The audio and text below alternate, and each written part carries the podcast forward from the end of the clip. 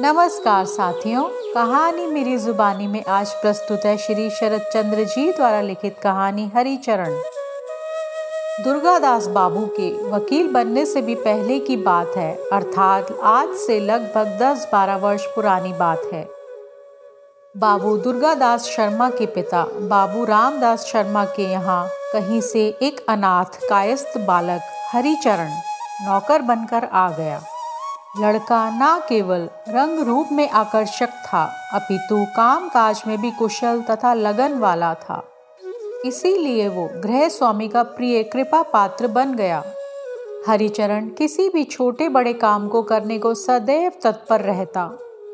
गाय को सानी देना तथा रामदास बाबू के पैर दबाने जैसे किसी भी काम को वह पूरे मनोयोग से करता। सत्य तो ये था कि किसी न किसी कार्य में व्यस्त रहने में उसे आनंद मिलता था। हरिचरण को सदैव एक न एक कार्य में व्यस्त देखकर गृह स्वामिनी चकित और चिंतित हो उठती थी। कभी कभी तो वो उसे प्यार से डांटती हुई कहती थी, घर में और भी तो नौकर है, क्या तूने अकेले सभी काम करने का ठेका ले रखा है? अपनी आयु भी तो देख, छोटा सा लड़का ही तो है। हरिचरण ये सुनकर हंस कर कहता माँ जी हम गरीब आदमी, मेहनत, मजदूरी करने की आदत नहीं डालेंगे तो पेट कहाँ से भरेंगे? इस प्रकार हँसते, खेलते तथा काम काज करते हुए हरिचरण ने इस घर में एक साल पूरा कर लिया। रामदास शर्मा की पाँच छः साल की छोटी लड़की सुरबाला की हरिचरण से अच्छी पड़ती थी। लड़की की माँ बेटी को दूध पिलाने के अभियान में हार जाती है और दूध ना पीने से, समुचित विकास ना होने की आशंका से फिर भी अपने प्रयास में जुड़ी रहती है। अपनी पूरी शक्ति लगाने पर भी जब माँ को सफलता नहीं मिलती तो उससे हरिचरण की शरण लेनी पड़ती है। पता नहीं, हरिचरण की वाणी में ऐसा क्या जादू होता है कि घंटे भर से माँ को खिजाती लड़की हरिचरण के कहने पर पल भर में दूध से भरे कटोरे को मुँह से लगाकर खाली कर देती है। इस सारी कहानी को सुनने का हमारा एकमात्र उद्देश्य ये बताना है कि नन्ही सी लड़की सुरबाला हरिचरण से प्यार करती थी। अब हम तब की बात कर रहे हैं जब 20 वर्ष के दुर्गादास बाबू कलकत्ता में पढ़ते थे। घर आना काफ़ी कष्टप्रद था। पहले स्टीमर की सवारी, उसके बाद दस बारह कोस पैदल चलना जैसा झंझट था। इसलिए वो घर कम ही आते थे। बीए की डिग्री लेकर लौटे दुर्गादास की खूब आव भगत की जा रही थी। माँ अपने बेटे को खिलाने पिलाने में लगी है। घर के दूसरे लोगों में भी मानो दुर्गादास की सेवा शुश्रूषा में प्रतियोगिता चल रही है। दुर्गादास द्वारा माँ से हरिचरण के बारे में पूछे जाने पर गृह स्वामिनी बोली, ये एक मात्र पितृविहीन कायस्थ बालक है। बड़ा ही सीधा काम काज करने में कुशल है। इसने अपने गुणों से सबको मुग्ध कर लिया। तुम्हारे बाबूजी ने खास अपने लिए इसे रख लिया है। लड़का गाय है। कभी किसी के कुछ कहने का बुरा नहीं मानता। मुझे तो ये बहुत ही अच्छा लगता है। दुर्गा दास के आने पर हरिचरण का काम आजकल कुछ बढ़ गया है, फिर भी वह दुखी नहीं, अपितु प्रसन्न ही है। अब हरिचरण ही दुर्गा दास को नहलाता है, उनकी आवश्यकता के अनुरूप पानी उनके पास रखता है। यथा समय पान का डब्बा पेश करता है तथा हुक्का भी तैयार करके सामने रखता है। दुर्गा दास भी उसके कार्य से संतुष्ट है और उसे सफल सेवक मानते हैं, अतः वह अपने निजी कामकाज धोती चुनना और तमाखू भरना आदि भी हरिचरण से ही कराना पसंद करते हैं। ये सब काम किसी दूसरे द्वारा किए जाने पर वो दोष निकालने लगते हैं। कहाँ का व्यक्ति, कब, किससे, कहाँ आकर जुड़ता है, इसका कोई निश्चित सिद्धांत ना होने पर भी ऐसा होता है। इस विषय में एक सर्वमान्य धारणा प्रचलित है। ये धारणा प्राय सभी तथ्यों और घटनाओं पर लागू होती है। ऐसा भी सभी लोगों का मानना है, परंतु हमारा इससे कुछ मतभेद है। उदाहरण के रूप में एक मान्यता है, कर भला तो हो भला, अर्थात संसार में शुभ कर्मों का फल शुभ ही होता है और बुरे कर्मों का फल अशुभ होता है। अब विचारणीय ये है कि क्या संसार में उसका उलट कभी नहीं होता? क्या परोपकारी परेशान और दुष्ट लोग फलते फूलते नहीं देख जाते? मैं अपने पाठकों को ना तो किसी दार्शनिक तत्व को समझने के पचड़े में पढ़ना चाहता हूँ और ना ही उसकी कोई आवश्यकता समझता हूँ। फिर भी किसी सिद्धांत की परख के लिए, किसी घटना के वर्णन की चर्चा करना मैं अनुचित नहीं समझता। दुर्गादास बाबू आज घर में खाना नहीं खाएँगे, क्योंकि उन्हें किसी बड़ी दावत में जाना है, जहाँ से देर से लौटना पक्का है। अतः वो हरिचरण को काम निपटाने के बाद सो जाने की अनुमति देकर चले गए हैं।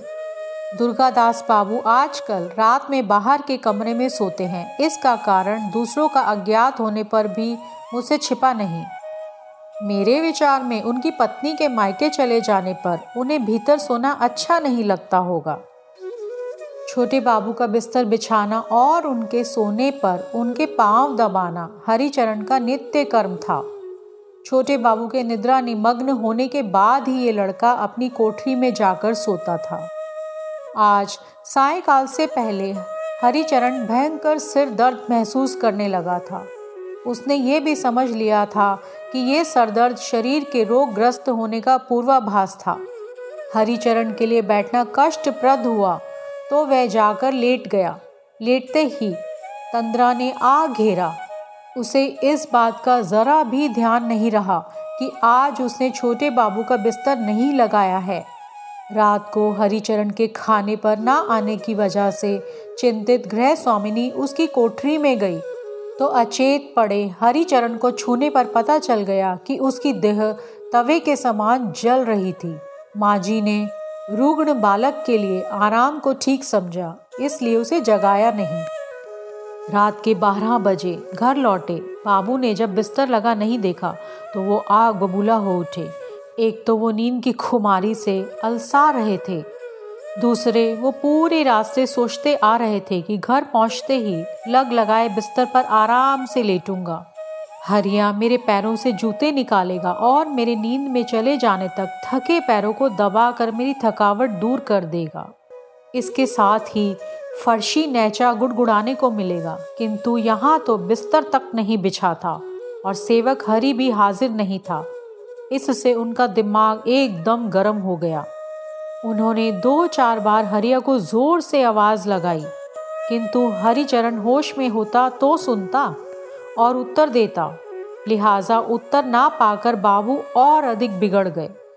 वे होश खोकर सीधा नौकर की कोठरी में गए और हरि को सोया पाकर सोचने लगे, नालायक को अपने काम का ध्यान ही नहीं रहा, नींद में खुराटे ले रहा है। दुर्गादास बाबू ने क्रोधावेश में हरि के बाल पकड़कर उसे खींचा। इस पर भी जब वो होश में ना आया तो जूतों, मुक्को, घूसों की वर्षा प्रारंभ कर दी। जूतों की मार से वो थोड़ा सा होश में आया तो बाबू बोले छोटे बच्चों की तरह झपकियाँ ले रहा है। बिस्तर कौन लगाएगा? अब की बार बाबू ने दो तीन ठोकरे और जड़ दी। हरिया उठा और बुखार से तप रहा होने पर भी उसने बिस्तर लगाया और बाबू के पाँव दबाने लगा। बाबू के पैरों पर पड़ी हरिया की गर्म अश्र बिंदु से बाबू को उसकी वेदना का अनुमान हो गया। हरिचरण की विनम्रता के कारण ही घर के सभी सदस्य उसे प्यार करते थे। बाबू दुर्गा दास का तो वो विशेष कृपा पात्र था, इसलिए उसके नेत्रों से गिरे गर्म आंसुओं से बाबू को रात भर सोने नहीं दिया। वो पूरी रात उसी के विषय में सोचते हुए करवटे बदलते रहे। रात में उन्हें कई बार विचार आया कि जाकर हरिया से पूछे कि कहीं बूट की चोट से उसे घाव या सूजन तो नहीं हो गई? थोड़ा सा उसे दुलार दें, उसकी तबीयत के बारे में पूछ लिया जाए किंतु हर बार उनका अहंकार आड़े आ जाता। वे सोचते कि मालिक होकर नौकर के पास चलकर जाएँ। ये कहाँ का न्याय है? इस प्रकार आँख लगे बिना ही रात बीत गई। सवेरे हरिया ने बाबू को हाथ मुँह धोने को पानी दिया, हुक्का सुलगा कर हाजिर किया। यदि इस समय भी बाबू उसके स्वास्थ्य के बारे में पूछ लेते, सहानुभूति के दो मीठे शब्द बोल लेते तो उनका कुछ बिगड़ नहीं जाना था।